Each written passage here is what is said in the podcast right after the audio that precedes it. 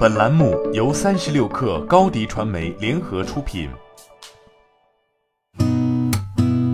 八点一刻，听互联网圈的新鲜事儿。今天是二零二二年三月二十三号，星期三。你好，我是金盛。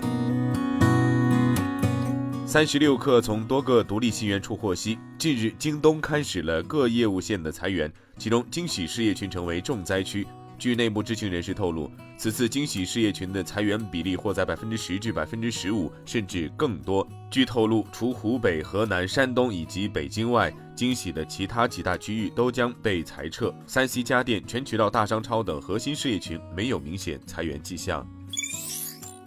据央视财经报道，今年以来，新能源汽车销售持续火爆。进入三月以来，特斯拉、小鹏、比亚迪、哪吒等多家新能源车企先后调整了车辆售价。根据车型不同，价格上涨幅度普遍在三千元到一万多元不等。三月二十号走访北京一家新能源汽车门店时，销售人员就表示要抓紧下单，过了二十四点就又涨价了。三月二十一号再次走访同品牌门店时，发现价格已经上涨，而且热门车型下订单后还需要等待才能提车。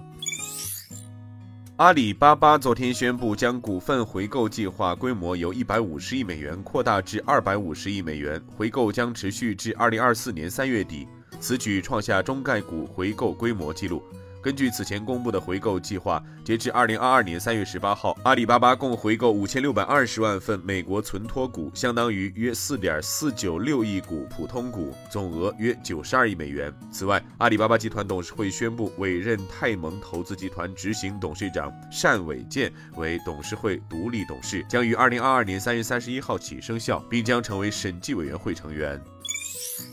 据上证报报道，目前广州、杭州等地房贷利率与上月相比进一步下调，下调幅度在十 BP 到三十 BP 之间。房贷政策松绑已呈现多地开花之势。截至目前，今年已有五十多个城市房贷政策迎来松绑，包括取消认房又认贷、降低首付比例、下调房贷利率、放松公积金贷款等。房贷利好不仅覆盖范围广，且调控力度也更为精准。某国有行广州分行的相关负责人透露，目前广州地区的房贷利率下调主要针对二手房，而针对一手房基本执行一楼一策。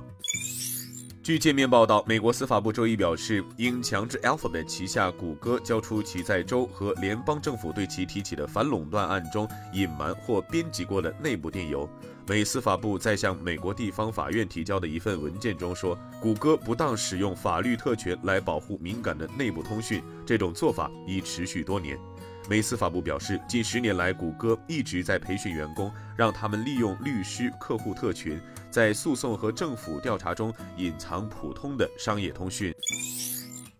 据新浪科技报道，美国联邦贸易委员会要求微软提供收购动视暴雪的信息，该委员会要求对收购展开深入的反垄断审查。动视暴雪表示，二零二二年三月三号，动视暴雪和微软各自收到了关于 FTC 审查交易的额外信息和文件材料的请求。今年一月，微软宣布计划以六百八十七亿美元收购《使命召唤》制造商动视暴雪，这是游戏行业历史上最大的一笔交易。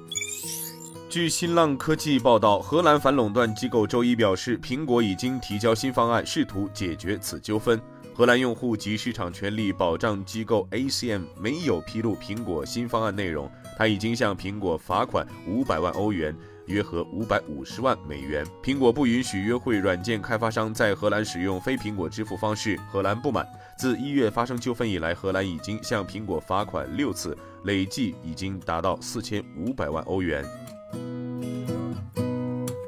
今天咱们就先聊到这儿，我是金盛八点一刻，咱们明天见。